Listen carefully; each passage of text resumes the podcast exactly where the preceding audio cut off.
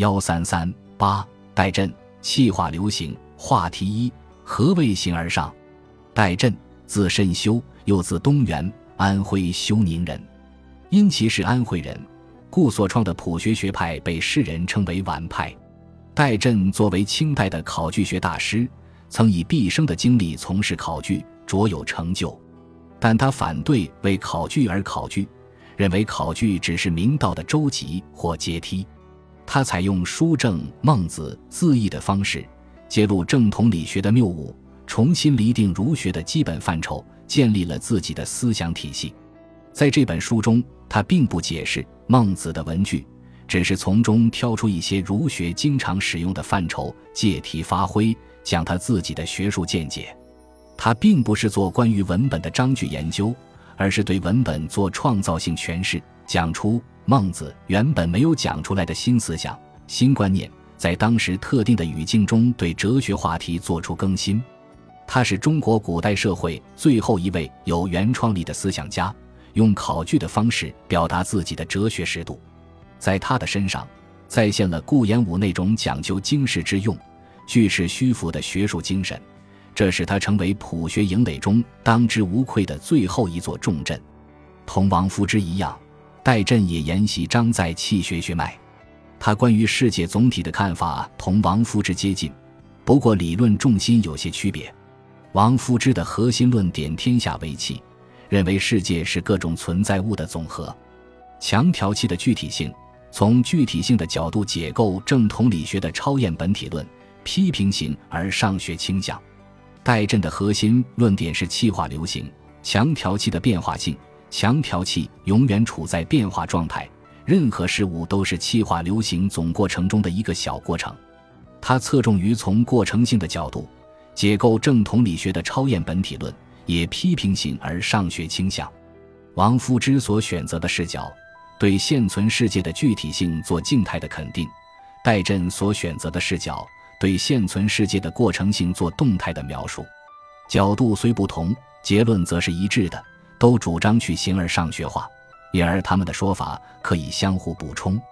他们的世界总体观都强调世界只有一个，反对正统理学家对之做形上与形下的割裂。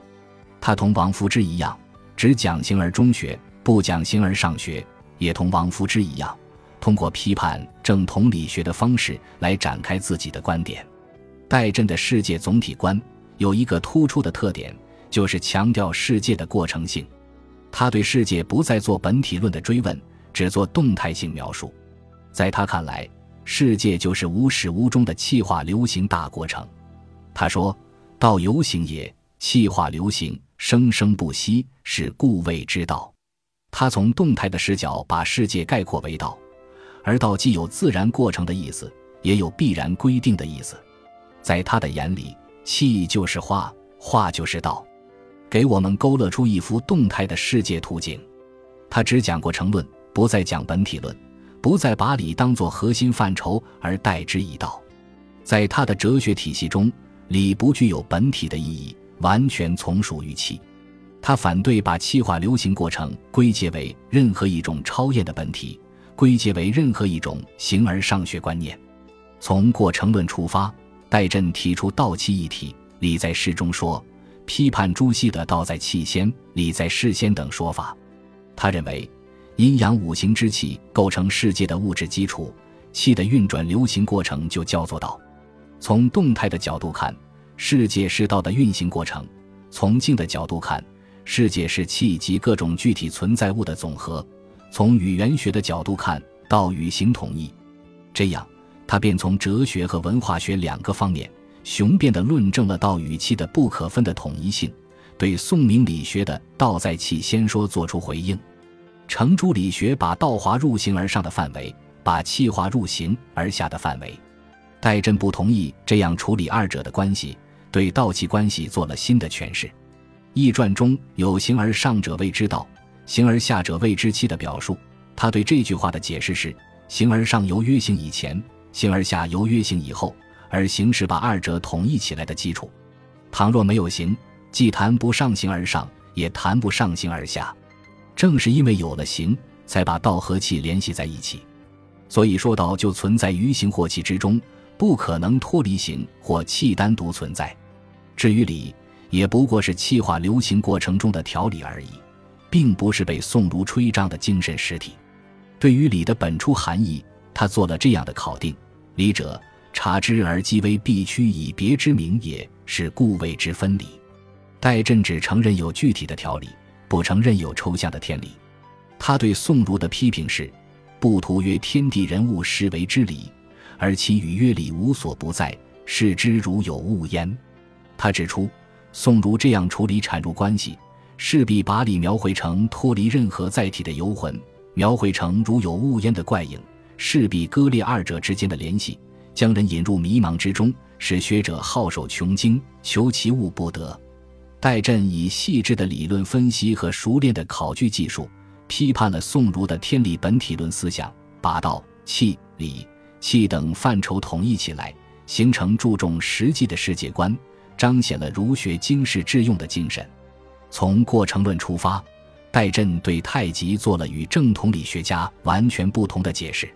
他认为，中国哲学中太极一词，并不像朱熹说的那样是什么总天地万物之理，而就是关于气化流行过程的总称。他说，孔子以太极指气化之阴阳，万物之流品，莫不会归于此，即有会归之意。太者，无加乎其上之称。在他看来，气化流行就是太极，就是宇宙的终极成因。它既是质料因，又是动力因，并且质料因和动力因完全是统一的。戴震指出，就沉溺于形而上而言，程朱理学的本体论同佛老的本体论没有什么两样。在老庄世事就一身分言之，有形体，有神识，而以神识为本，推而上之，以神为有天地之本，遂求诸无形无迹者为实有，而实有形有迹为幻。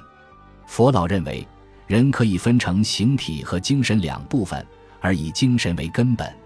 以此推论，则以为无形迹的精神本体是产生天地的根本。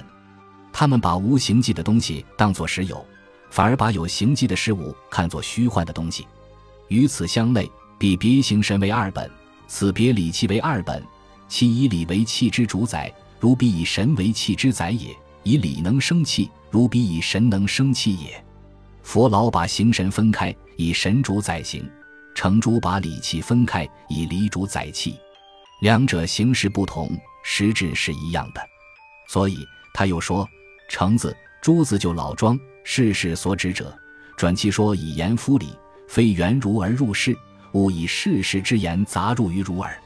在戴震看来，宋儒这种缘佛入儒的做法，有损于儒学的纯洁性，背离了中国固有哲学中世界只有一个的传统。